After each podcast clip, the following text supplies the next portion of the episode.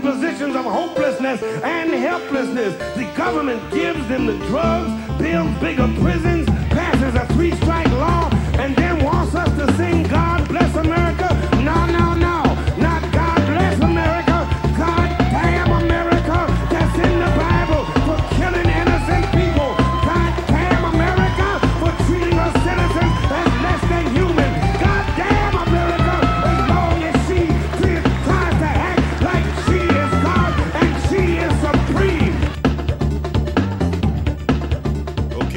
yesterday was January 6th, which is just a holiday now. It's been three years. For some reason, this year, people really leaned into it's J6 again.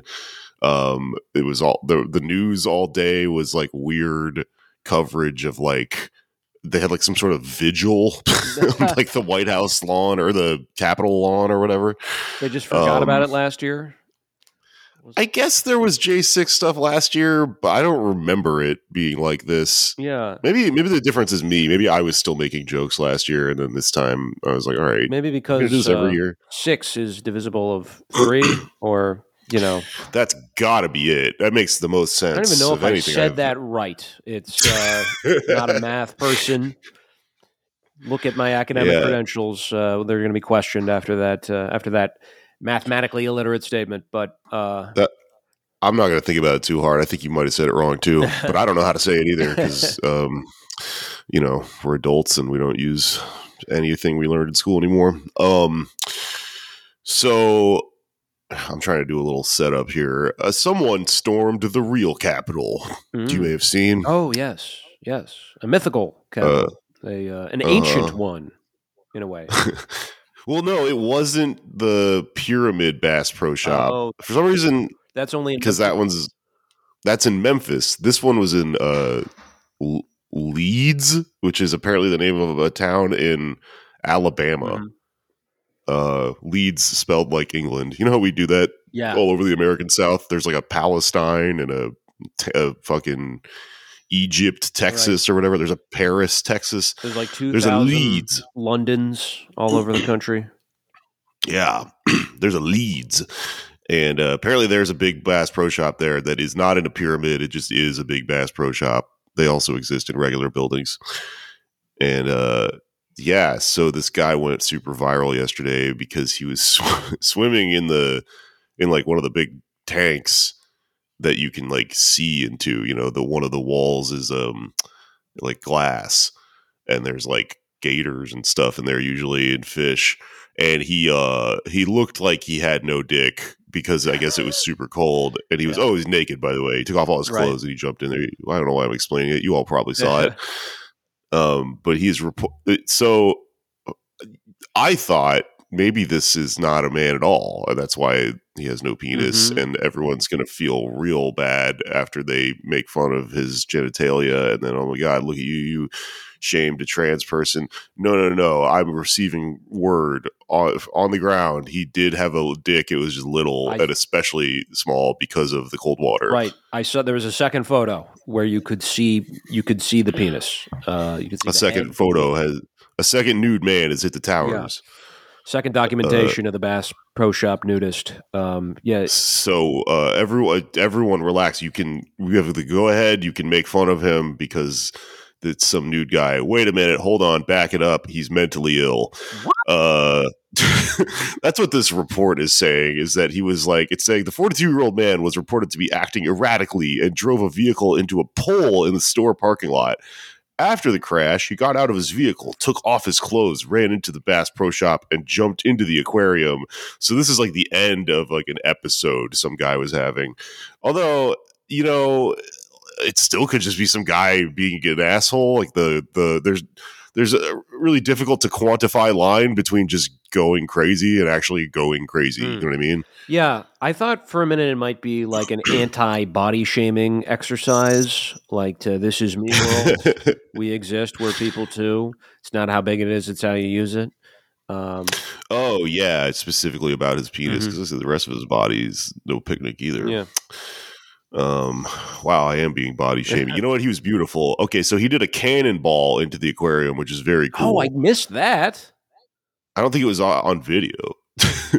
Wait, no, it says video taken by bystanders shows the man do a cannonball. So everyone missed that, I think. Oh, gotta go back Um, check that out. Yeah, apparently. So that this, I have a friend from Florida I was talking to about it. This is this happens um, with some frequency at in the Bath Pro Shops of the world, uh, especially in the in the Sunshine State. There, uh, there was a. Uh, there's a, it, it happens. I guess people do it usually clothed or in a bathing suit or something, but it costs like thirty grand to deal with all the water after this happens because it contaminates the what like the there's it's meant for Yeah. fish and then that like displaces the water it's bad for the for their environ and so people get sued for it all the time for 30 grand Damn. That's what I should have done with the money I got from my 538 buyout. he continued to shout something to officers before he climbed over the side of the aquarium, dropped to the concrete floor, and appears to have knocked or been knocked out by the fall. So he like knocked his own ass out when he Mhm. climbed out of the tank. And uh, then they took him into custody or whatever. And so I here's what I think is interesting, right? Is uh, he was taken to a hospital for mental evaluation and yada yada yada. So now all the reporting over it has like, um, well, he's being charged with like disorderly conduct and resisting arrest, public public lewdness, which is still a thing. Um, assault on an officer, cool. Two counts of first degree criminal mischief and two counts of reckless endangerment. So they just threw the whole book at him. Uh, but now all of the reporting has like this mental health sort of sheen over it, and Mhm. it's like maybe that's just like the, now that he's arrested, you know, that's like what his lawyer is like. Okay, we're gonna go with this. Uh, like it could be that he just was being funny, and then now to save money and get out of jail, you have to say, "Oh, I was having an episode." I Or maybe he really was. I think anybody who does that has is suffering in some way on a psychological level. Uh, I, well, I'm curious about what. Do you know what he was yelling? Because the video I saw, he was screaming something. It was hard to make out. Oh, I don't know. Okay. That's interesting. Uh, did he have an agenda of some kind? Who knows? Perhaps I, for the small dicked. For the small dicked, ain't no rest for the dicked. Money don't grow on trees. I fucking hate that song. uh, hello everyone. It's Pod Damn America. It's J seven. It's the day after J six. I have a J six hangover. Uh, I'm Jake Flores. That's Anders Lee. Anders J. Lee here. Anders J six Lee here. You know, I said I You're- wasn't going to start do, contaminating Anders Lee here with the J, but uh, just just for today, it is my pen name now. Is Anders J. Lee officially? Uh, but You're really sticking with this. Yeah, I gotta because you know I'm ungoogleable. Uh, as we know, there's a, a plant from the deep state who uh, is sucking up all my the oxygen I would be taking out of the infosphere with his hockey uh, antics, um, and I have to distinguish myself. So uh, that's my 2024 resolution to be Anders J. Lee, and we'll see if we can do Anders J. Lee here.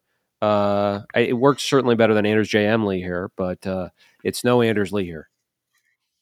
Um, well, you know, it's going to make the podcast slightly longer. so we, we got to fill air that to think about. sometimes. So that's true. Throw a few other letters in there. I have, I have two. Yeah, maybe I should do Anders J. M. Lee here.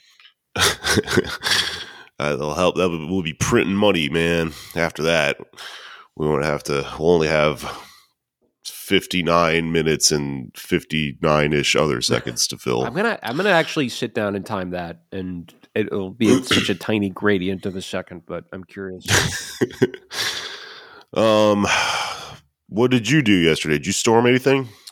I stormed a Christmas party or a holiday or a New Year's party. Excuse me. Um, that was held on Jan 6. I keep calling it a Christmas party because not a lot of people do New Year's parties after New Year's Day, and I really respect it. Um, Wait, you went to a New Year's party on the sixth of January? I did. Uh, What the? Who the fuck throws that? former neighbors of mine, uh, good people, um, and uh, it was it was a good time. Uh, yeah, I brought some seltzer, um, and uh, ate a drank a mocktail. It was it was a good J six, I would say. Um, I bet the sixth anniversary is going to be nuts in twenty twenty seven. Oh, there it is. It's 2026. I was like, oh my God. Number of the Beast. Well, that one will be even crazier because that's going to be, I guess, just six twenty six, but close to six, close to six six six. You know what we are having this year? One two three four. One two three four. Oh wait, am I getting that right? I, I uh, December twenty third, twenty four. One one two two three two four. There's some other Was it? date that I'm I'm I should have I didn't anticipate this coming up, but I saw a date that we will be entering in the new year sometime in December, and it's it's an interesting day. You always think something fun is going to happen, uh, but you always forget to to do anything. I remember six six oh six. I thought a couple people thought would some satanic shit would be going off. I just had a baseball game. That was it. Um, but That was when the remake of The Omen came out. that's right. Yeah. You got to do an original one for that. You know, to come up with a new, just call a movie 666, have it be the actual, the mark of the beast. What does that term mean? Uh, make a, that's IP right there. Make a movie about that. Who is, if I was, if my name was Mark, I would go by the Mark of the Beast. if only. know, but you had a good J6? Yeah, it was cool. Um, didn't wasn't wasn't like in December there was one of those fucking number holidays where it was like one two three one two three or something. Mhm. Well, you literally like even if you gave me time to sit here and try to figure it out, I couldn't because of the math Yeah. thing that was happening to us earlier. I just can't. I don't care enough to. I think that happened though. I think like New Year's was like one two three one. It was like a palindrome or something Yeah. that nerds get excited about. Uh, but um, yeah, it was cool. Uh, I went to some parties and stuff. I met a chaos magician. Uh, talked about the CIA extensively. Drank some fresh grapefruit juice. Went into a meme uh, house. A meme You know, house? all the norm. A meme house. A house where people make memes. Really? I've heard of influencer house, TikTok, but uh, this is for, I think it was kind of like that. You could call it that. okay. Interesting. What do you call? Is it? Are you still an influencer if you do anti-capitalist shit on the internet? Are we influencers? Uh, I don't know if I would qualify, but uh, by somebody's definition. I'm an under the influencer pal. How do you like that joke from 20 years ago? Um, yeah, I don't know. It's cool. I'm just chilling now. Um, interesting, interesting news week. Um, I don't know. A lot has happened. It's it's. I'm glad I'm having a kind of a New Year's malaise. I don't know what it is. I'm happy that it's the first couple days of the new year. You're like, all right, I'm going to do everything differently, and then it just sort of all washes back over you, and Mm. you're like, oh, okay, life is just staring at a phone and being mad at Will Stancil. have You know. have take Will Stancil. That's what I always say. Everything I've learned about him has been against my Will Stancil. yeah, I you know been thinking about how to approach this because uh, I there's a tweet by the the Irish American journalist Moira Donegan who is sort of saying that um, we're we are collectively driving him insane. He's uh, he is annoying, but this just uh, this it's it's bullying in a way, and it's good bullying. There's good bullying is a tool. It can be, yeah. He though, I don't know if he. I mean, he's not in a position of power really. Uh, he's just, and I, I'm sort of trying when I do reply to him, and I have, I have had a couple dust ups where he'll, he'll QT me, um, in the, it, it always starts out, and in case people are off Twitter, um, which I'm envious of, there, there's a gentleman, William Stancil, who lives in Minneapolis, Minnesota, and uh, is like was it, kind of the quintessential Warren supporter. He was he's a wonk. Uh, he does demography research and stuff, and actually has some done some excellent work on school uh, segregation, de facto segregation, uh, and it's it's interesting stuff. But he's he's puts himself on the chopping block all the time on Twitter because he will sort of uh, muse about uh, things that are just kind of uh, that everybody on the the left kind of accepts, basically, like things that we have already sort of discussed ad nauseum and have theories about, and there's always this wealth of information about, and it's and he'll kind of pose these things like why do people think this? And there's like a wealth of information out there about why they think that and people don't even know where to begin uh, because it's just he'll say things that are it's it's not that he's um, necessarily wrong about everything it's just the way he packages it is or it's not even wrong to be it, w- it would be one thing if he was posting things out of curiosity and wanting to learn more which sometimes it is but it's usually just kind of an authoritative uh, leftists don't understand X and they think Y, and uh, without under without actually engaging with the requisites and arguments or having a, a, comprehensive, you know, understanding of them, uh, making these sort of large generalizations, uh, and it can be very maddening.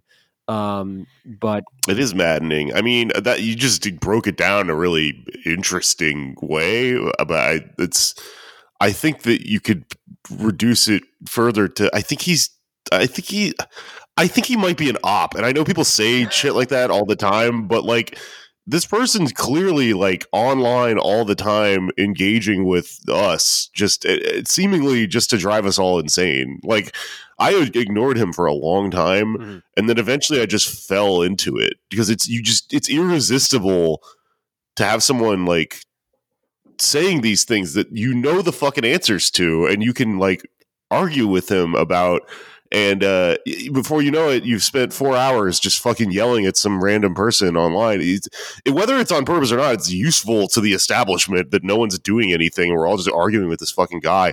David Harvey was making fun of him the other day. Yeah. Or whoever runs David Harvey's account. Yeah, was uh, ah fair.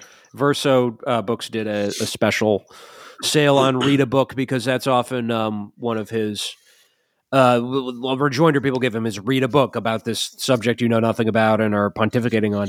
Uh, and um, you know, I don't know what that exact one was from. The one I got into it with was was fascism, uh, where he started out saying that basically it is mistaken to think fascism arises from material conditions. Was just is such a perfect example of what we're talking about. it's such a broad, like vague, uh, and just incredibly sweeping statement um, that a lot of people do. You, do you, when you hear that statement, you feel your blood like sort of start pulsing because you're yeah. like, oh, I have so much to say about this, right. and this person is just going to sit there and be a punching bag about it and just keep denying it or keep denying what you're saying. So you could just fucking spend all your energy explaining it to him. Yeah, to 100 percent resistance. Right, and I did like I, I think a, a a reply he gets a lot, which is just like what does this even mean? Like, what does he mean? There's so many assumptions baked into that initial tweet that need to be unpacked and challenged that he's just rolling with. Uh, and he responded to me with, read a book, genius, which is, you know, something he gets annoyed when people say to him. Um, but it, he, yeah, the, the, I mean, it, it kind of comes down to like, everything comes from material conditions, which uh, I not to like relitigate my specific argument with him um because he was getting it you know from he gets it from thousands of people at a time and also believes that he is so why i don't think he's an op is because he genuinely believes he is doing the thing that people accuse him of which is like um like changing the terms of the debate in a meaningful way that actually has real world real world consequences, which I just don't think any of it does. Uh, He's for sure like an idealist. Yeah. He thinks that this this stuff affects the world. That's what's so crazy about like Twitter libs is that the reason that they're so deranged about Twitter is that they think that the fate of the future and like surrounding the outcome of the 2024 election revolves around people sharing ideas on the right. internet right. and not from material reality. Yeah. So by their own like philosophy, this is very important, you know? Right. But it's like not. that's what that's why it's so frustrating coming from the other end of this, because you're like, it doesn't matter that other people have opinions you don't like. Like that's not gonna change whether people vote for Biden or not. Right. You know? Yeah, and that's been his big bugbear is uh, the the vibecession, which he he claims you know the economy is really good. Uh, it's doing well under Biden because of Biden's policies, and um, therefore the negative polling about the economy is from vibes. It's from uh, narratives that are being spread. Uh, it's from people at the top who are uh, actually not benefiting as much from the Biden economy as people at the bottom, which he's, he's claiming, uh, and that it's all just kind of a smoke and mirrors thing, and people don't realize how good they have it. And uh, I thought a good sort of takedown of that was actually from another person of the same ilk, uh, Nate Cohn, who's like another like data driven dude. Um, oh, it's it's so funny to me how like Nate he, he's almost like a, a, Nate Silver wannabe. It kind of seems, and it's like when it's interesting when two people with the same name. It's like if I were to go into becoming a hockey player, uh, which I didn't right, because because of the name. Because I already, you know, if it weren't for that, then maybe I would be in the the NHL. They already have an Anders Lee. Uh, they don't have an Anders Lee, though. That's true. I guess I, one of us would have to do that uh, if we were both in the same league. Um, but this is what Nate Cohn said a few months back. He's like, there might Nate Nate Dog. Nate Dog. He says there might well be something to the vibes argument. There might be a lot to it, but there's just not much evidence to support it uh, because the Stancils of the world they fundamentally rest on their their cases on a diagnosis of exclusion. That if we don't buy the economic argument, then it must be non-economic, and if it's non-economic, it can really be anything. The power of vibe share is naturally indeterminate, and allowing limitless explanatory power to a theory without evidence should give any serious thinker some pause. Um, so, I mean, yeah, it's kind of it, it's a, a, frustrating. That was a very wonky beatdown. the my reading of it. No, he's what he's yeah. saying. He's like kicking a guy's ass with academic uh, analysis. You know? Right. Uh, and, and then he goes on to say also, like, if that is right, then if, if it's all just vibes and people are unfairly blaming Biden for the bad economy, then that means you shouldn't run Biden. Because uh, he says if, if that part of the debate is right, the consequences for Mr. Biden are pretty bleak. In this view, the economy ought to be helping him, but instead, it will presumably be a major drag uh, which is yeah, that's a case to not run Biden. But Will Stancil thinks of himself as on the front line of completely changing the entire wor- nation's view of the economy because so many journalists reside on Twitter, and him sticking to this line will get them to change their minds and their coverage ever so slightly, and that will lead to uh, everyone in America to to you know take put on the um, put on the they live goggles and see that the economy is actually really good. Uh, right. This is really similar to the arguments that um, fucking canceling comedians while the world burns type shit makes. Where like if you if you're someone who believes in that shit, that's also a vibes argument. And if you're arguing that there's this massive like fucking wave of vibe that is the real culprit here and the problem and the cause of all this stuff, then aren't you say like isn't it impossible to stand and try to push back the fucking ocean like that? Like that's not a good way of go char- characterizing a thing like that. It kind of defeats your own point because then you go, well, okay, well then that's impossible to fucking change, you know? Yeah, right. And, and it's also like it, it comes down to differing views of, of, what the economy is, what a good economy is, uh, and you know, I think I, I think it also it's kind of narcissistic because it's like that person's implying that there's some kind of fucking wizard that's like they're gonna do it. You know, if they explain their ideas well enough, they're gonna end cancel culture or they're gonna end Russian propaganda or whatever. Uh-huh. It's like not gonna happen. Yeah, go ahead. Sorry. No, I mean the uh, I think like he. Uh, I think he gets sort of befuddled, and a lot of liberals do, by Marxists because it's frustrating if you're if you're talking in this term in these terms about what a good economy is, because to us it's never going to be a good economy, and that's because of the the power dynamic, right? It's it's it's set in the structure of capitalism is is the thing we don't like. So at, at the end of the day, we're still always going to have a problem with that, even if there's good growth level. I mean, growth is you don't even have to be a, a Marxist to see that as a, a, as a red herring. But but you know wages going up and other stuff, uh, we're always going to have a problem with the capitalist system. Um, but e- even if you're a liberal, uh, why would you then support someone like Elizabeth Warren? And this is people got into him uh, with it uh, with him about this this point because he supported Warren in 2019, whose main uh, plank was the economy is bad. It needs to be restructured. So was 2019, and and he still says 2019 was a good economy because all those sort of indicators, those Wall Street Dow Jones indicators, were on the Yeah. up, and it's just it's such a we live in such a massive country, and the working class is such a massive strata that uh, that's that's you know there's there's such a wide array of different experiences, uh, but overall, people are pretty unhappy uh, with their economic lives, and they just are almost always going to be under capitalism. I mean, you have social safety nets um, that at various times have, have helped people, but uh, people just, you know, working people don't like working shitty jobs. It's just always going to be the case. Um, It's weird though because he's arguing that uh no, people aren't actually unhappy.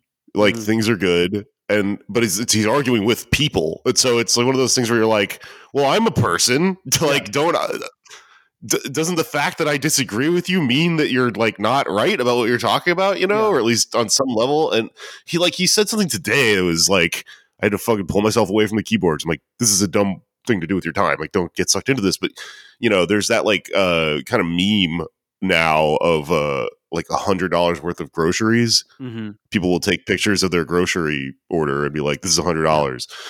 Eat the booty like a hundred dollars worth of groceries. Sorry, that's a joke I made on the internet a while back. Um, but like he he was talking about it. He was saying, "Oh yeah, sure, the price of groceries may be up, but uh, the but wages are up. Like people are making more money. Uh, you know, so that somehow defeats the idea that like people are unhappy with the price of their groceries. It's like clearly they are. Otherwise, that wouldn't be a fucking meme. Right. But also, like, whose wages, motherfucker? Because like, whenever people talk about, you see this in comedy all the time too. Like, whenever people talk about like wages and stuff like that, it's like. I've never gotten a salary in my fucking life. The c- cost of you know the, what the work that I do has remained static forever. So you were talking about this from some sort of like some sort of white collar place, if you're even if you're even engaging in that sort of thing. And uh, that's not the fucking people who are affected by this shit. I mean, they're affected also, but like, talk to a actual person for once in your fucking life. We're not happy, you know. Things cost you fucking much. Um, another thing that he got he was going off about the other day that really made me laugh was uh, everything was centering around Big Macs for some Oh, reason yeah. He was talking about how expensive Big Macs are and how, uh, as he sees it, it's because of the uh, increase in the minimum wage, which is like there's been a paltry increase in the minimum wage, man. It's still like r- proportionally fucking terrible. Um, but that's like a that's a conservative argument. Yeah. That's not even like a fucking lib thing. Right. the the the pay the the you the worker doesn't take the money that you hand them home at night. It goes into the cash register. So paying them more doesn't fucking increase the fucking cost of burgers. It doesn't make any fucking sense. Right. It's it's yeah, it's doing the Republican argument, except he's like, and we should be happy that we're paying more for a Big Mac because it means that this worker is getting more money, which it, it doesn't have to at all. Um, yeah, that's another like the inflation is one thing where he will admit that yes, that has people have an adverse reaction to inflation. Um, which I think explains a lot of his, his argument. Uh, and you know, a lot of this stuff could be solved if if Biden took uh, a harder hand with the capitalist class and actually tamed inflation the way Nixon did, which is like threatening price controls, uh, which you can you can do and should be part of the conversation.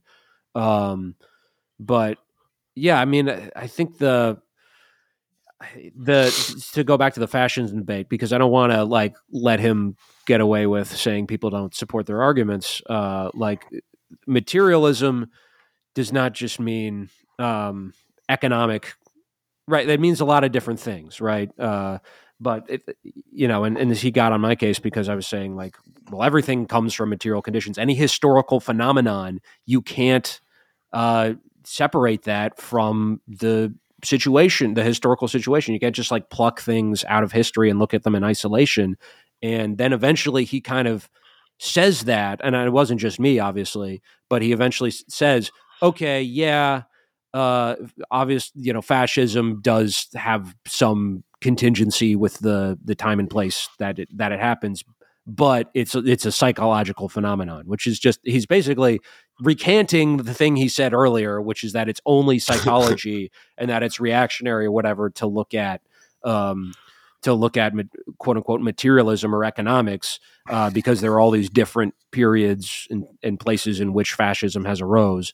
Uh, but then basically admits that okay, fine, it is also material conditions, which nobody has said that it's not psychological or that it's like you're poor means you automatically become a fascist. That is not the argument. He just refuses to engage with it, and also has this this this ahistorical view of what fascism is. I saw him tweeting about.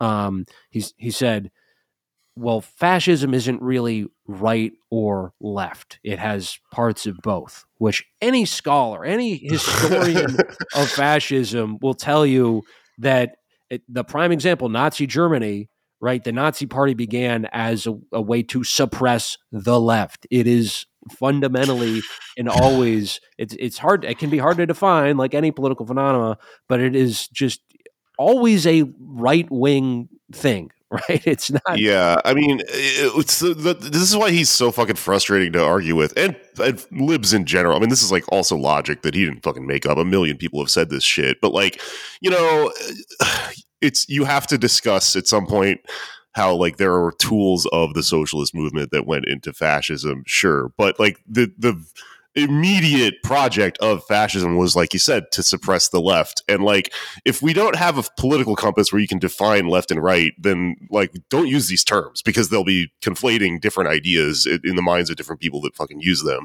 Um i the the thing that this I, he sucks, but Americans in general in politics that aren't Marxists, I think, kind of fall victim to this uh, conflating of the entire political compass on like almost like a two dimensional level. It's got four quadrants, and it's not a perfect metric by any means, you know. But like, at least the, when we talk about it, we we know what you mean when you say bottom left or top right or whatever like that. I think he's doing a thing that lots of people do where they um they equate fascism and authoritarianism mm-hmm. and they say that's right wing is authoritarianism and we're over here on the left wing because we don't have this specific style of authoritarianism that existed in uh you know in, in certain marxist leninist states and also in like nazi germany. And that's stupid because there is left wing authoritarianism. That's what marxist leninist shit is. Um and also we do have authoritarianism. We just have a weird market based version of it that is you know not it's not uh behind one fucking strongman it's behind like boards of directors and shit like that. Um I think that a lot of Americans don't really understand fascism. I don't even know why I'm saying Americans, probably just fucking people at this point. Um, but I'm I'm reading the Devil's Chessboard right now, uh, not the Devil's Cheeseboard. Don't get that book. That's a different book. It's a cookbook, uh, and it's great. But just I'm just kidding. It's not real. Oh, um, but the, I, don't write it down, Anders. It's not a real book. I was doing a goof. Um, but like the the first few chapters of the Devil's Chessboard are really good for understanding this because the big factor that people kind of like like don't it, in order to come up with a Will Stancil definition of fascism where you're like it's a phenomenon it's where you're racist against a scapegoat and you have a strong man which is, I think is how he defined it like just those two fucking things you leave out the third big linchpin which is economic it is material and that book goes over how like a lot of the uh the big companies that that Hitler made you know common cause with and made pact with that like ran the concentration camps and stuff like that had run by big capitalist interests here in America, mm-hmm. you know?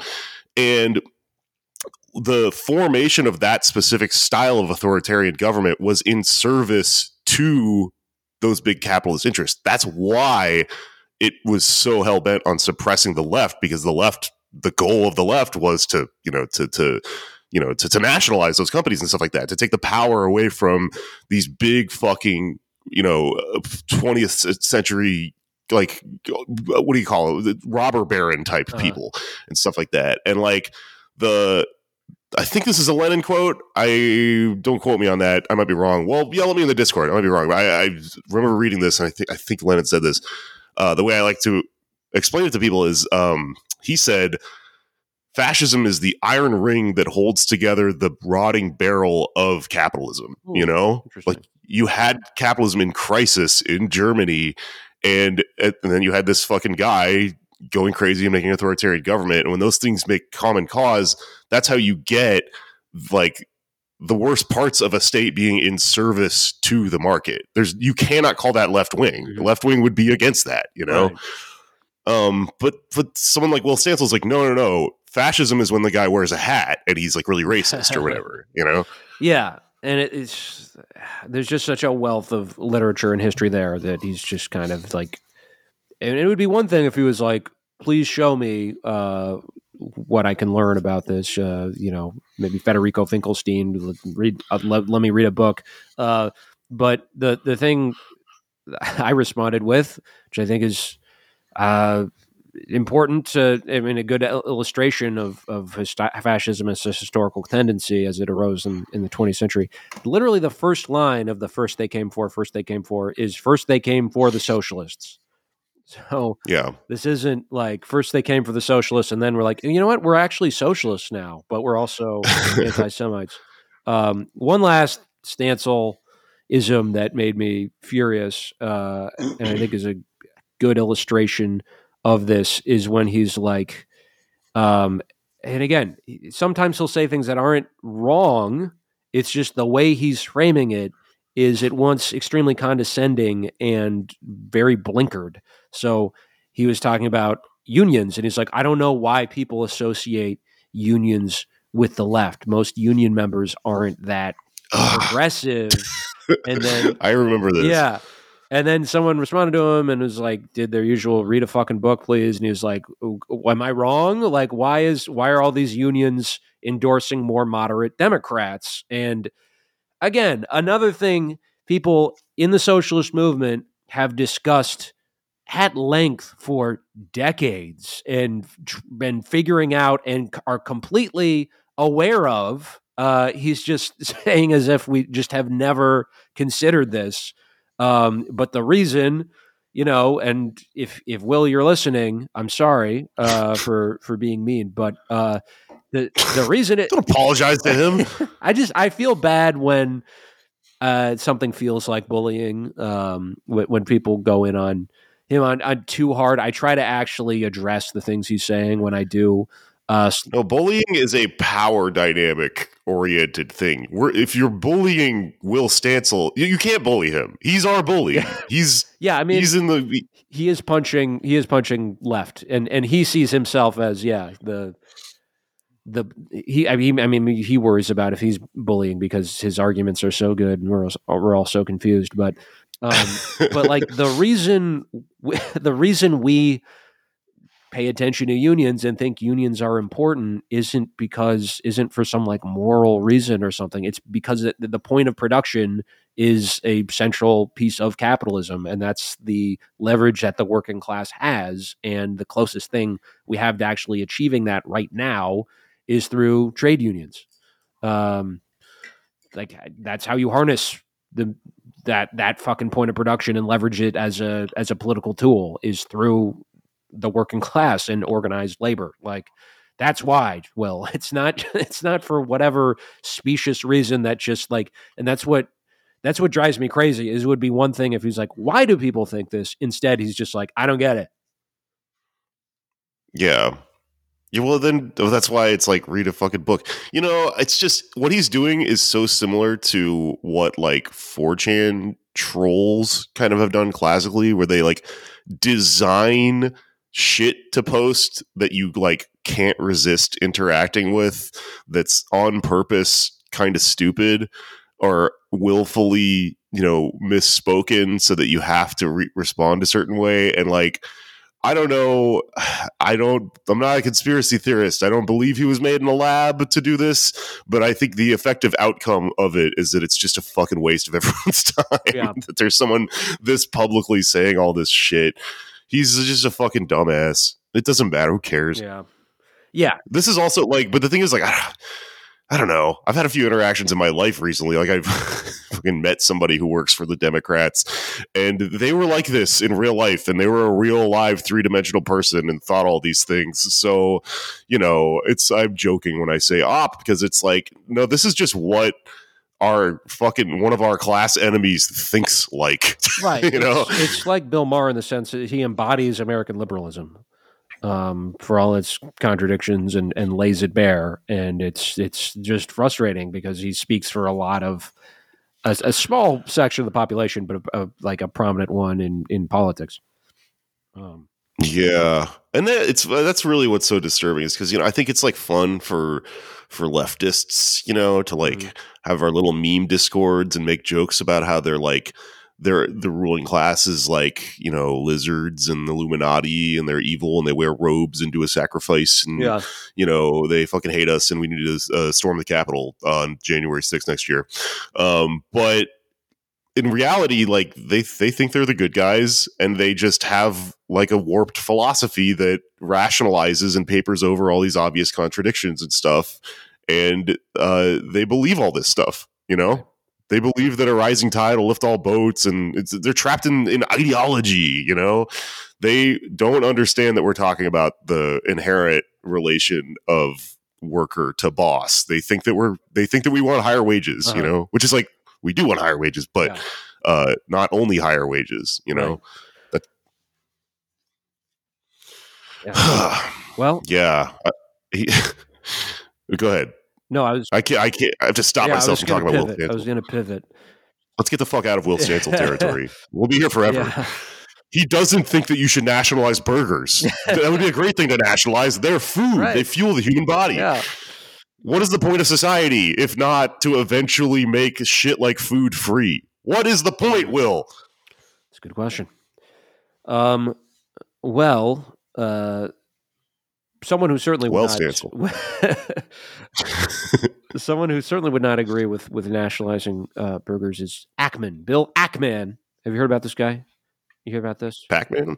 Uh, sounds like Pac-Man. Ackman, uh, who is a financier that is on the Harvard board and is trying to is successful in pushing out President Gay, um, who we talked about on the show. No, not move right past that without making a joke. Everyone be mature. Yes, I just, I mean, it's not very often. I, yeah, we don't do jokes about the word that word anymore because we're uh, adult uh, woke people. But uh, it is just the president gay um, sounds funny to me, and I'm going to continue to, to describe Claudine Gay in that way with her official title as she deserves.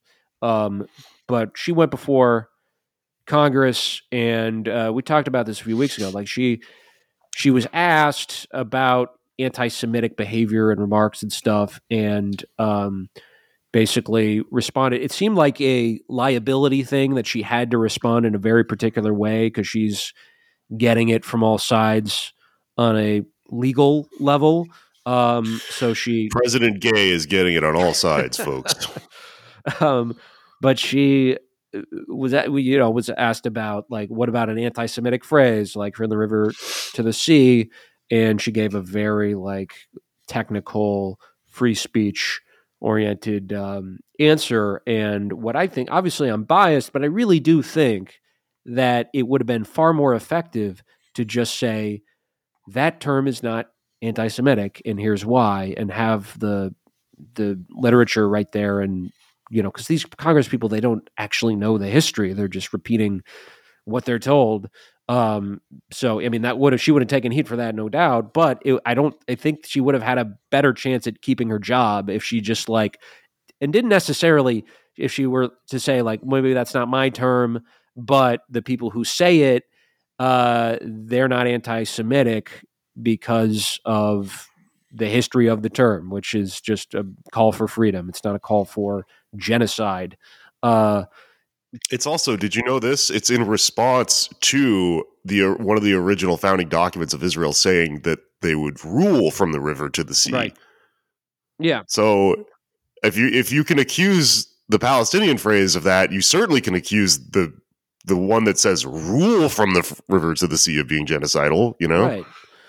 Um but it has since come out that she uh plagiarized um part of her her work as an academic, and uh, this has been interesting. I mean, it, it, raises some questions about about plagiarism. Um, so I, there's a, an article from the Guardian read, which like it basically says that a lot of this is kind of a judgment call based on different like style guides, and uh, some of it does seem pretty egregious, uh, but there's also something called um, plagiarism fundamentalism, uh, which one of the, the, scholars who studies this stuff is, uh, you know, there's there's differing views on what what is and isn't plagiarism, and uh, there's somebody from the Washington Free Beacon who, who's quoted there, who's a professor uh, who says this isn't even close to an example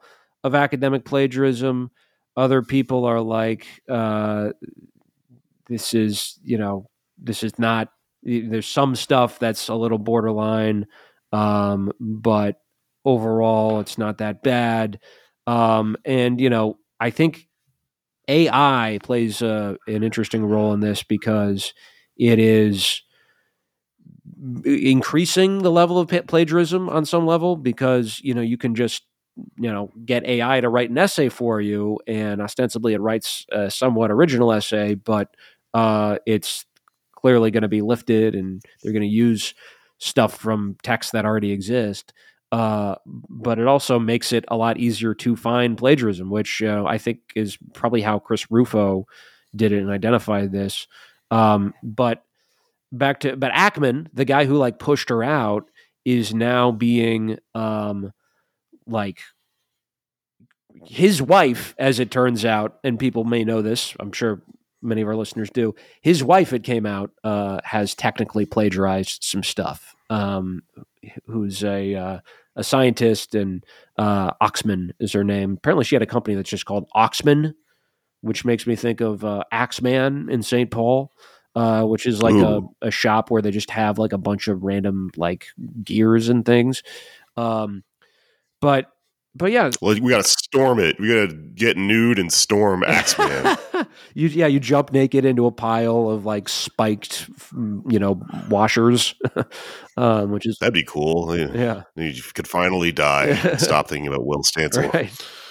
Uh, but you know, I gotta say, so I looked up the uh, Business Insider article where they expose Oxman for this, and I got to be honest, some of this does seem a bit rigorous and uh, a bit too rigorous, a bit too strict, uh, because what she's doing in a couple cases is literally just doing the citation incorrectly according to the the style the style guide she's using. So she didn't use quotation marks in a couple places but she did do parentheses this author this year, which seems like the intent is pretty clearly to make an attribution.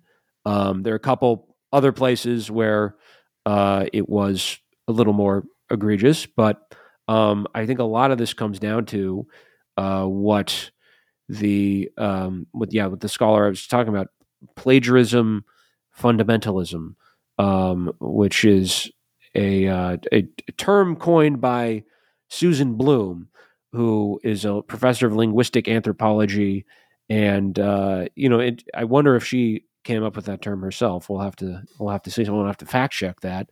Uh, but she may say that um, there is no such thing as like an original thought or concept, and she even goes down to the uh, the neurons. Um, so she claims that uh, you know the idea.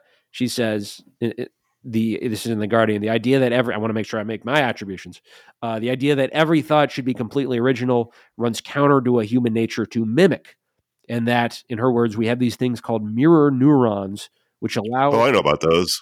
They're yeah, they sound interesting. Um, they allow us to feel what other people are doing while they're doing them, which sounds to me like empathy, which is a good thing that we have. Uh, and there's a continuum between originality and complete copying, and language and culture lies somewhere in the middle. Um, Ooh, that there's a lot going on in that. Yeah. Okay, that's really interesting that you would bring up mirror neurons in uh, in defense of, of this of, of well not of plagiarism or saying that it's not plagiarism. I guess.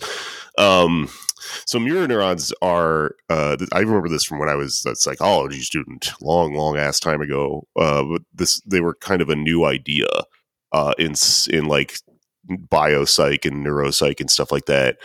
in neuroscience, rather, I guess. Um, and it was almost like if you were in like that field, something that you would uh, you would say, you know, that's like um, that's pop science. It's a little bit too popular. Everyone's trying to. They just discovered these things called neuro, mirror neurons, and everyone's trying to use them to explain everything. And we're going to like work through this and eventually figure out that it's maybe not Mm. this new huge thing. But it was very popular at the time because um, there was this guy Vilayanur Ramachandran. I remember his fucking name. Yeah. This uh, What scientist- neuron helped you remember that uh, that name? Mirror neurons. I'm looking at myself in the mirror and I'm uh, doing a very uh, offensive Indian. Uh, anyway, um, so what he did is he gave a TED talk about this. It was really interesting. He had these uh, patients who were amputees and they had phantom limb, which is like where you're, you, if you're missing your right arm, it like hurts because the nerves are trying to send impulses down where there used to be an arm and then they're getting a wall and they don't know why. And you know, you would people who lost an arm or whatever would say like, "Oh, it just feels like it's being crushed in a vice. Like it feels like, it feels like it's still there and it's in all this pain." You know. So what he did is he invented this thing called the mirror box, where you sit down and you put like where your arm would be into like the end of it goes into a box, right? And it has a mirror at an angle that reflects the image of your other arm, which is resting on the other armrest. So your brain gets tricked into looking down and seeing the arm that isn't there, that's there, and it would remove the pain went away instantly in these patients. And- They're like, "Holy shit! Like, how did that happen?" You know, the answer is mirror neurons because like it's uh, you, you see your brain like you know sees things and it mirrors them and stuff like that. Um, but what's interesting about that is that not to get too sidetracked into mirror neurons, but like uh, that's actually kind of not a, it's a, it's too quick of a fix and like you can't keep a mirror box on you at all times or whatever so like th- they kind of came around and were like this is actually kind of bad because you do eventually have to train your brain to understand that there's not an arm there Right. um but that was one example of them and like a lot of other ones were just like um that like if if you if you put another person in front of a person and like you you know that person touches the person you're looking at touches their arm the part of your brain that is wired towards your arm will kind of light up a little bit because it understands a human body Hmm. and so uh you know you see someone like get hurt in a movie and you wince a little bit that's kind of what's going on there because we're a social creature who we're like able to project you know? Um this is also kind of i think what's going on in like pornography where you watch it and your brain is like Uh-huh. that's me you know? Which is it's not. Um that's really interesting uh, on a biological level that she would kind of connect plagiarism to to that because like on some level you know everything that we do as humans is communal and i think that what she's getting at is that it's warped through the individuating nature of everything we've built in society thus far mainly you know how like the, the thing to look at it through right now would be capitalism. But like if you remember when we had steve albini on the show he talked about this he kind of got at this in terms of intellectual property because there was all those arguments uh, about what was happening with like spotify at the time. And like you know i think that the reason that arguing about plagiarism is imperfect and will be forever she's kind of getting at the answer here which is that like it's it's a farce. It's not actually real. It's a thing that we we insist is real in order to create intellectual property as a concept. Mm. but you know music is a good example. Music is not original. You whenever you listen to someone play a c chord they didn't invent the c chord when they play it right? They're using a thing that's already been thought of and uh you know it's it's in a library of information that we call we call it creativity when you take parts out of that library and rearrange them in an in, in uh, original way or whatever. But like on some level all if we didn't have capitalism we wouldn't have the need to argue that there's a line where something becomes originality Right. you know And like this happens with like jokes too, where it's like, well, on some level, we're all kind of riffing on the same ideas as a c- community, as comics, you know? And that's why like overlap happens Mhm. and like parallel writing and stuff. And when you get into a fight with another comic and you're like, you stole my joke, don't you feel like you're kind of in like the 1920s or something? You know, like you're a Catskills guy and you're like, give me $10 for that. That's my joke. It's fucking stupid. you know? Yeah. It's like on the one hand, I'm I'm I'm just a neurotic person, so I'm always like worried about like, oh, is that joke too similar to someone else's? But then when I see people like complaining about it on Facebook, it immediately, even if it's like a legit thing, it always just seems ridiculous. And some of them are genuinely like insane. Like people have these elaborate ass scenarios for how they think their joke got stolen. Sometimes from people who weren't even ever in the same room as them and just happen to come up with the same bit. Uh, I don't want to. I really want to get specific here, but I, I don't want to. I don't want anyone to to know that I'm casting aspersions on them. But uh, but yeah, even in like I came up with Soup Town, Salad Town in 1995. Um, I would love that if someone actually thought of that same. But like, the, what's interesting about comics arguing about jokes like that is like, I think that the thing hanging in the air that nobody really even thinks about is like, why does it even matter that someone, if someone stole a joke? You know what I mean? The, the the only reason it would matter is because we're trying to sell these things. But like in a world free of fucking money where you didn't have to be an entrepreneur to make jokes, jokes would be like communal the way they were before stand up existed, you know, Mm. before like we sold them.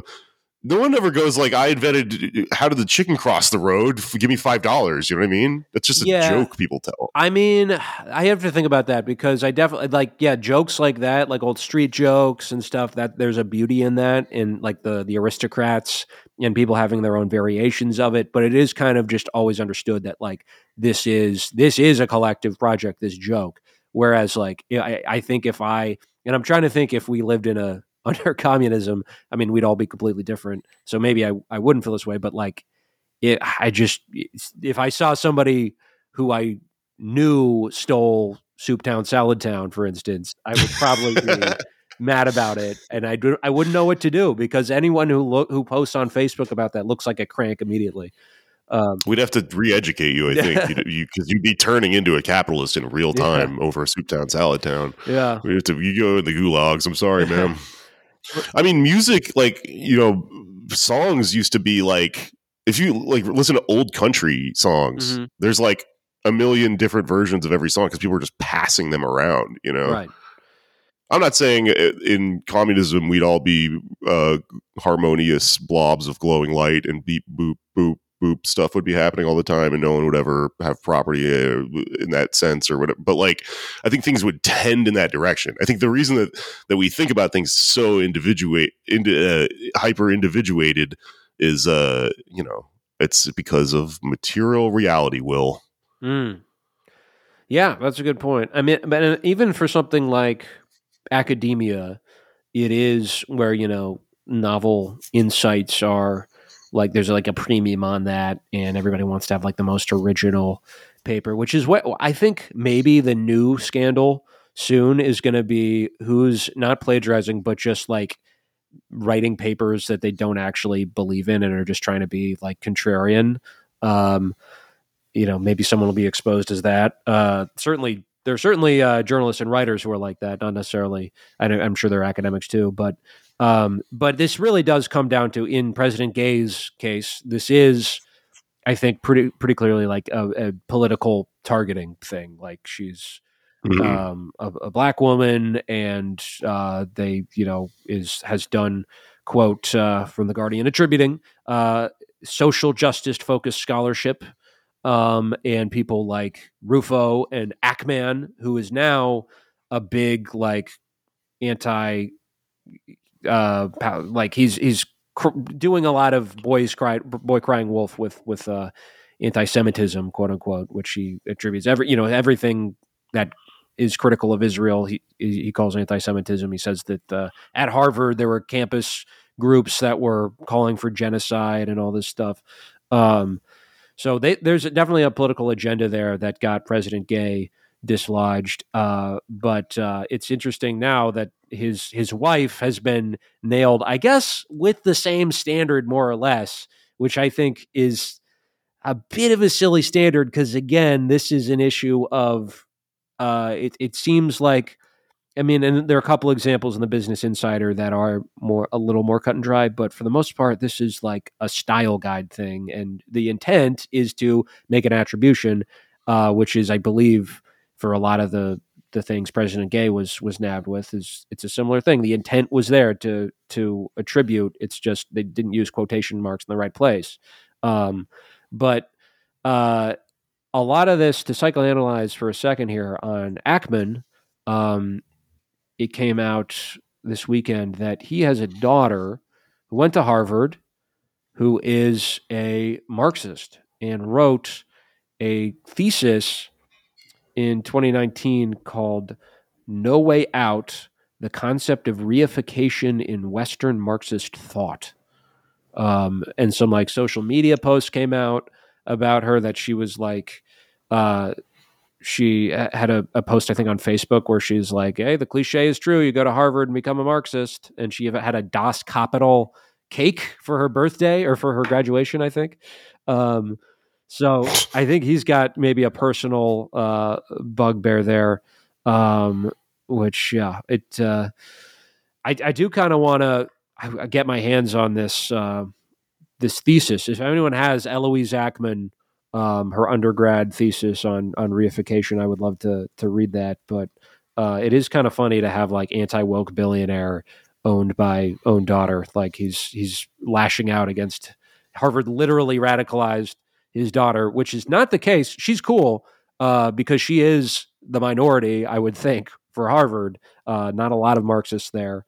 Um, yeah, but maybe he's he's reacting to that on some level. Um, but yeah, if you have if you have access, anybody, please please send that. Uh, would love to read it on a on a textual level.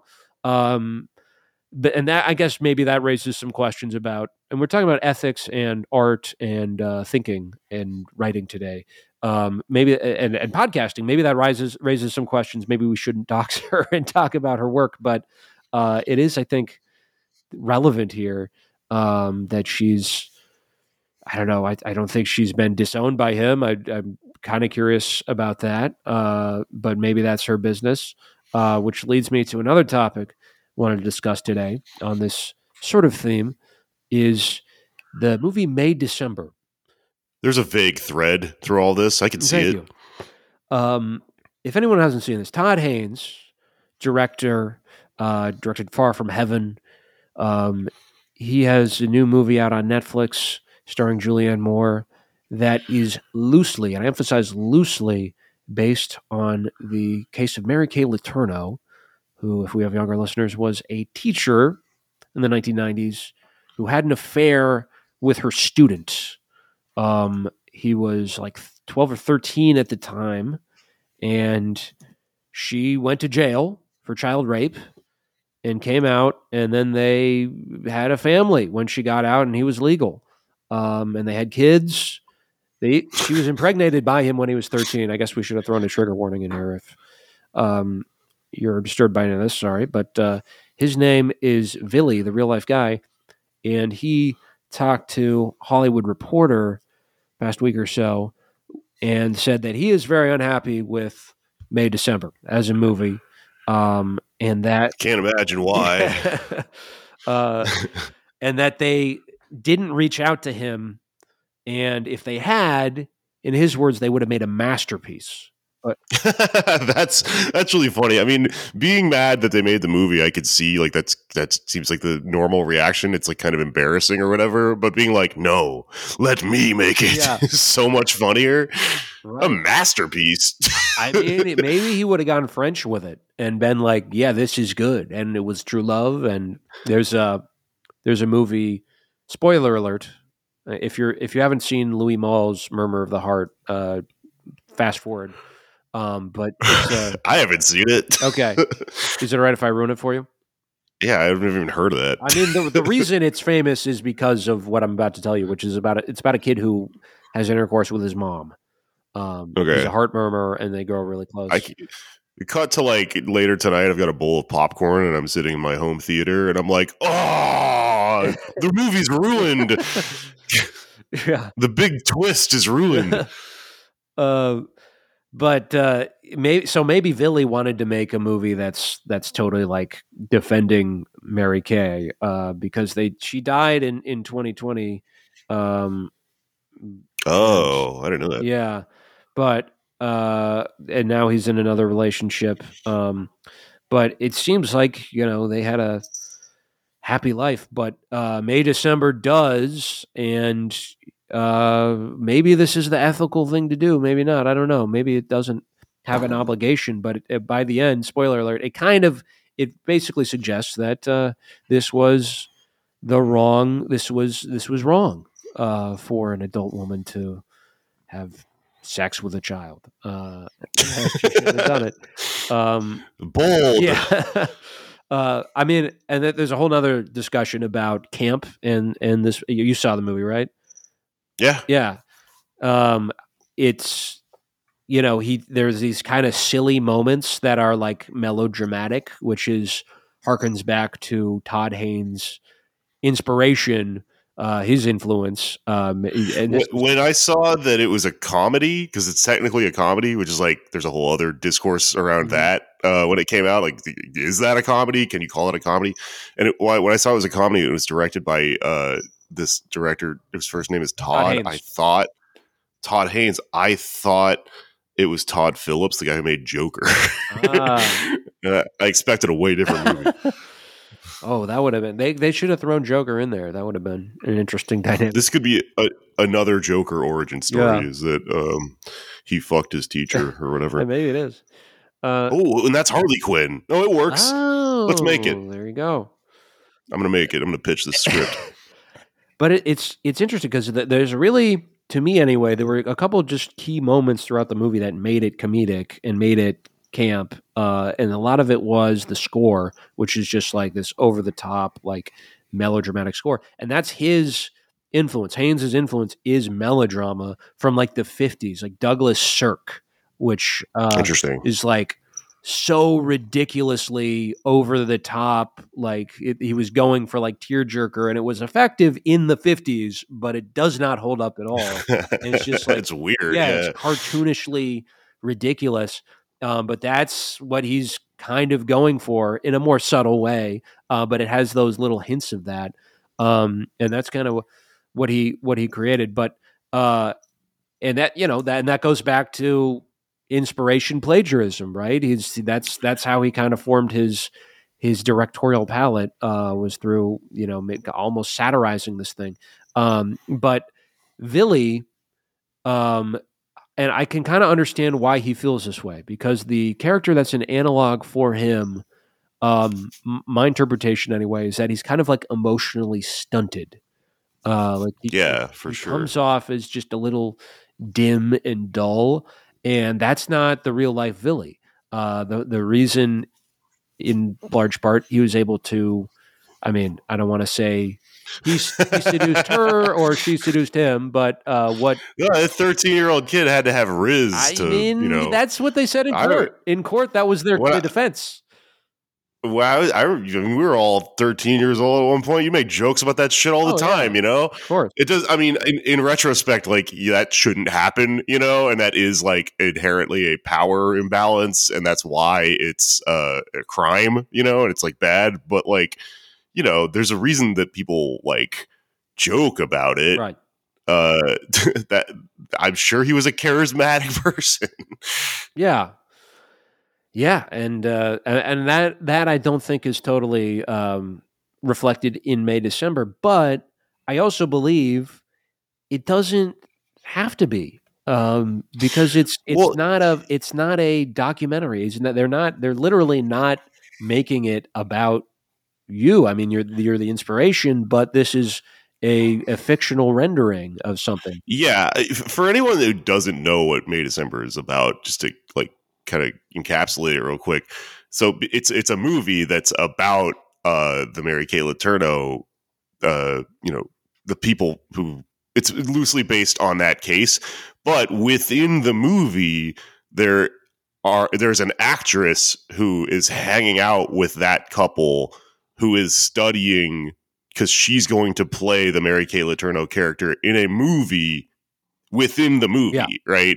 So it's got three meta levels. There's the re- the real thing, then this film, which is about the real thing, and then the film in the film, which is about the case that they made up in the movie. And it so it's clever because it's um you can be distracted by the extreme subject matter of the film into thinking that it's about that, but an, a very uh, heavy-handed argument could be made that it's actually about acting, and it's it's about all these questions that we're talking about, um, the ethics of storytelling and stuff like that. When you have to use someone's life as uh you know as as the inspiration and as like the subject matter and the fact that it had a real a, a ripple in reality where someone it did evoke kind of a response that maybe it was even you know provoking or whatever where someone where someone that was you know used as source material for the film said these things is kind of fascinating and endlessly mind-bending Mhm. you know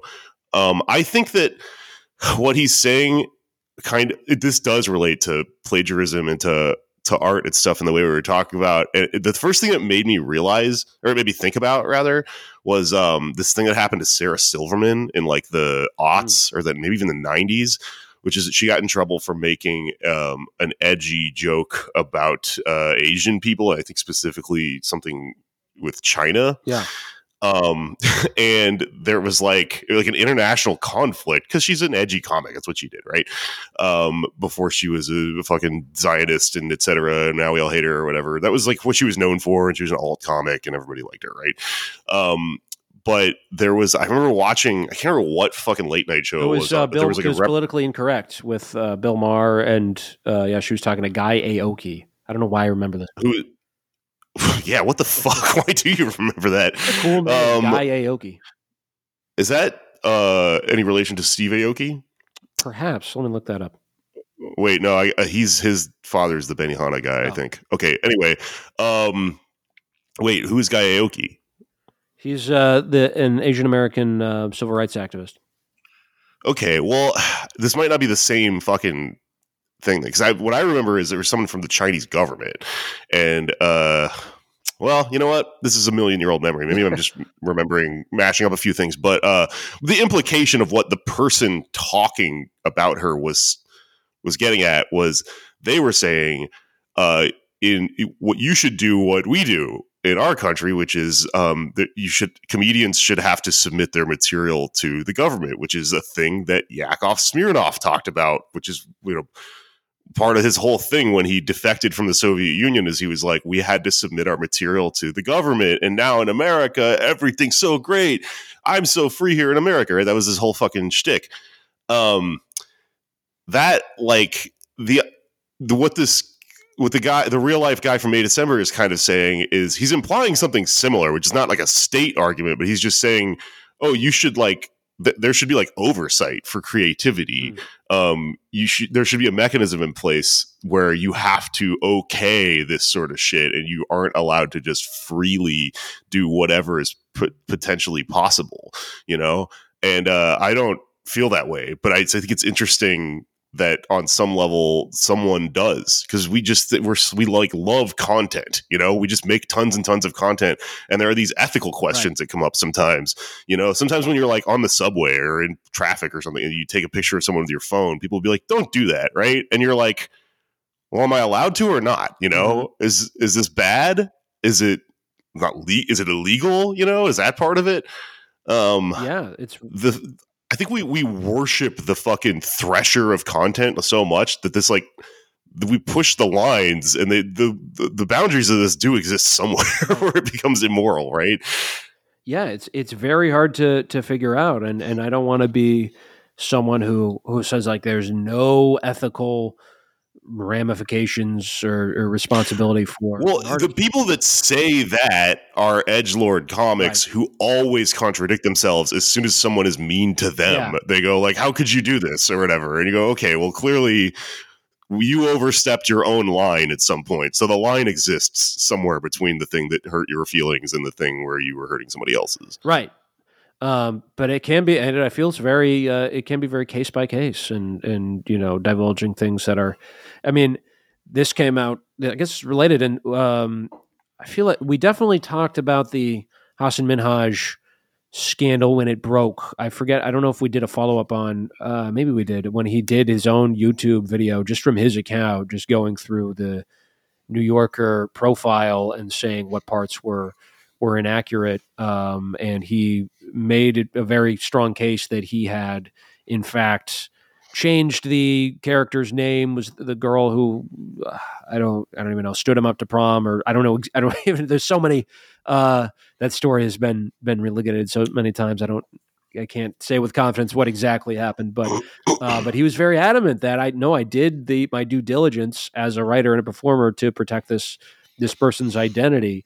Um, so I think you have to to do that uh, if you're if it's somebody in a in a sensitive position who doesn't volunteer for you to like use their name or share who they are. But if it's somebody who's already a public figure, um, then their name is just kind of already out there in the ether or their I mean in this case it isn't even the name it's the story of what happened to to Vili in this case um so like actually um exploring that is something that's going to happen with or without Todd Haynes and uh, it's, it's it sucks on an individual level that Vili will always be remembered as the kid who fucked his teacher um but like I don't know. You have a chance if you want. You can try and make your own movie. It's easier said than done to do that. Maybe it's he can't get uh, funding, but if, if he wants to make that movie, I would watch it. They might have to only release it in France, but I would tune in.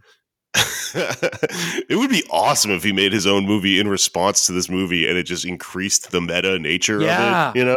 Oh yeah, it could be about him like trying to call Todd Haynes, and he's just like your phone going to voicemail while he's playing with Dart Barbie dolls on the other line.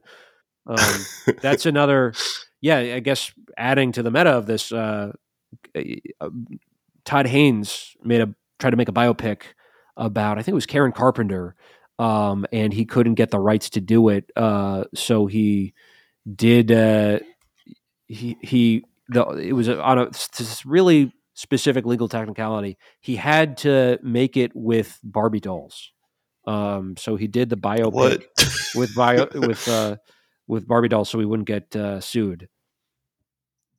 And that's not the Barbie movie. I guess. Not, I mean, I I should have. Uh, I didn't expect to be talking about this, but uh, so basically, uh, da, da, da, he sued for. Was it? Uh, yeah. Well, I was joking. Okay. We watched the Barbie movie and talked oh, about. Oh, that it. Barbie movie. Yeah, yeah. no, he made his own Barbie uh, movie in the '80s that was about Karen Carpenter, and they were like, "You can't do a lot." He did it because he couldn't do a live action one. That's interesting. Oh man. Okay. Well, I'm going to ask Will Stancil what he thinks about that. Yeah. I'm going to say well, instead of read a book, I'm going to say watch a movie. Yeah. There you go. Um, or listen to a joke.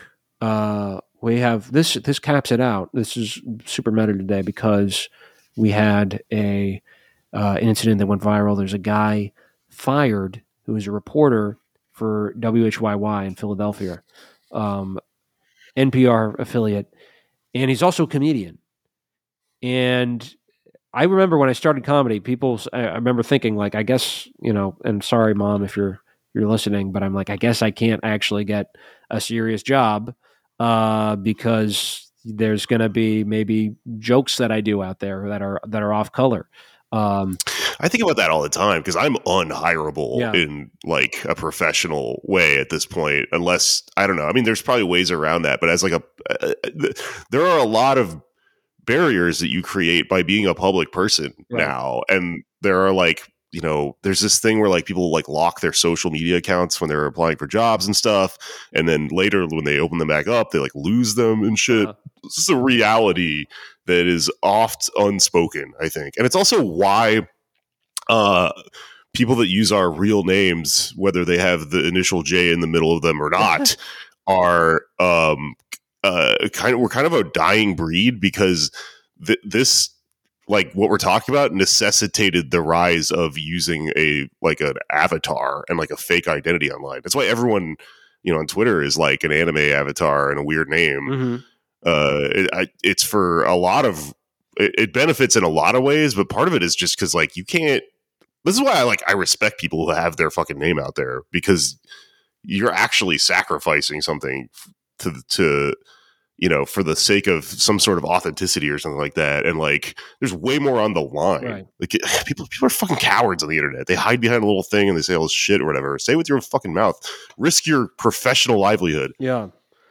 Yeah, and that's what uh, this guy, I guess, did. And he's actually, you know, that barrier maybe will be broken down um, because of unions. Uh, so WHYY is a a union shop, and so once he got fired, um, and you know, for jokes like one of them, he says. Uh, this this lady asked my boss. She's like, "Yo, does Jad consider himself a person of color?" Because she and this he's um, uh, uh, Middle Eastern, um, and Yoda's dad considered himself a person of color because he was making she was making a list of us. Uh, sick. All right, I get to be in this lady's brown dude Pokédex. Um, i still i still i still have those from the last episode i just wanted to punch one in there somewhere Yeah. it seemed like a good place to put it uh, and yeah, there's another one. It's like people say Muslims hate Jews. It's more accurate to say we're very afraid of them. Uh, they've been kicking our ass for like 70 years. Uh, so he gets sat down and is like shown all these posts and he gets fired. He loses his health insurance uh, immediately and he has uh, multiple sclerosis. So he's kind of fucked. And then, um, as it turns out, because he is a member of SAG AFTRA, um, you can't just terminate somebody without due process. So they sit down with um, with uh, lawyers from the company has from Duane Morris, uh, and they're like, "This is inflammatory," and this is in Vice, by the way. I'm very. I mean, I feel like I'm always pretty good about it, but I want to mention the the source that I'm I'm taking from, especially today. Um, but they're like, "This this violates." WHYY's code of conduct, social media policy, and the arbitrator from the union says, "Well, I read this policy, and uh, it doesn't incorporate that. It has to incorporate a uh, reasonable standard, reasonable person standard. So." Workers must be vigilant not to post anything on social media that could conceivably interpreted as inflammatory, highly sensitive, uh, even by highly sensitive and thin-skinned individuals, without an appreciation for satire. And the arbit- so then the arbitrator goes in depth with all nine examples they plucked out to get this guy axed, and uh, the on the the Pokédex joke, arbitrator says this is a powerful condemnation in a funny way of what Sleiman calls corporatized racial consciousness. And check, he gets he gets away with that one. Uh, much of the clip is somewhat amusing. Another joke was simply funny. Um, and then this, this is kind of the funniest part of the article. The arbitrator does say uh, that one joke was insightful, principled, and serious, but not very funny.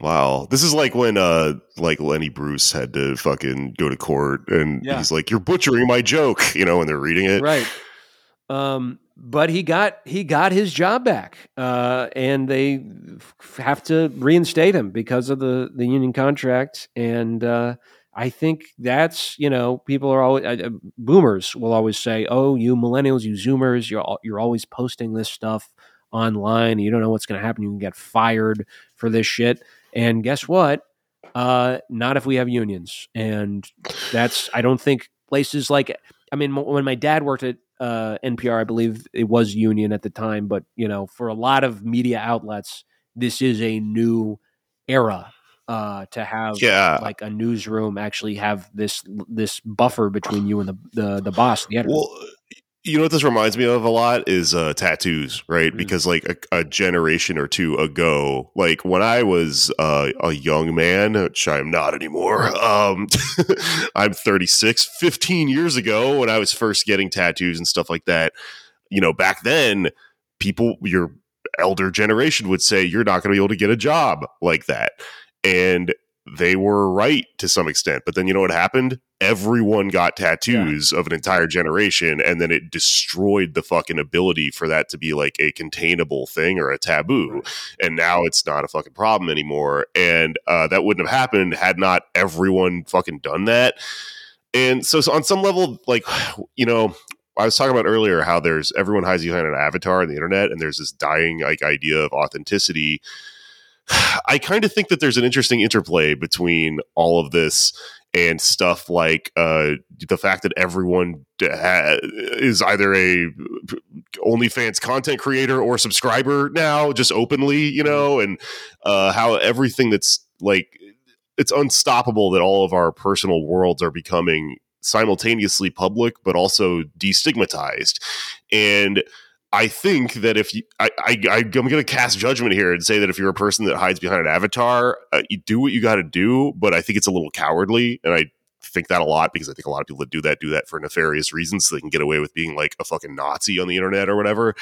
But um i part of this there is like a mechanism of solidarity where uh look if everyone if if 99 people hide something about themselves online then the one person that's public about it is going to face all like an improportional amount of backlash and grief and have to be a fucking martyr for whatever that cause is whether it's something as mundane as having tattoos or whether it's sexuality or whatever the fuck something more important right? And i i think that um see this is where i am a little bit of a culture warrior is like th- this is how we fight for a better world where like everyone who agrees that you know you should be able to be a something like a comedian in addition to your fucking professional job uh has the same interest here you know? Um and and that's really interesting how something material like a union is playing a positive role in catalyzing that or making it into you know the the world that we live in. It's all connected man it's not just Will Stancil ideology. It is all connected, indeed. So uh, that's cool. Happy to hear that the union arbiter made that decision. Happy that happened for that comic. Yeah. and I think that that uh, poses a good omen. You know, Right. it's for a, a better world as possible. Indeed, and uh, yeah, Jad, uh, open invitation to come on come on the show. I figured he probably is trying to keep a low profile, but I did give this. If you're worried about like uh, liability, this is not the podcast you want to come on. yeah, that's what I say. Sometimes there are like people are like, "Hey, I have this candidate on." It's like this. That's only going to be bad for them. Anyone running for office, but um, yeah, uh, that's uh, that's this week. That's uh, we're all in the tank, right? At, at the end of the day, we're all kind of swimming naked in the Bass Pro Shop fish tank. At the end of the day, we're all a nude, small dicked lunatic, aren't we?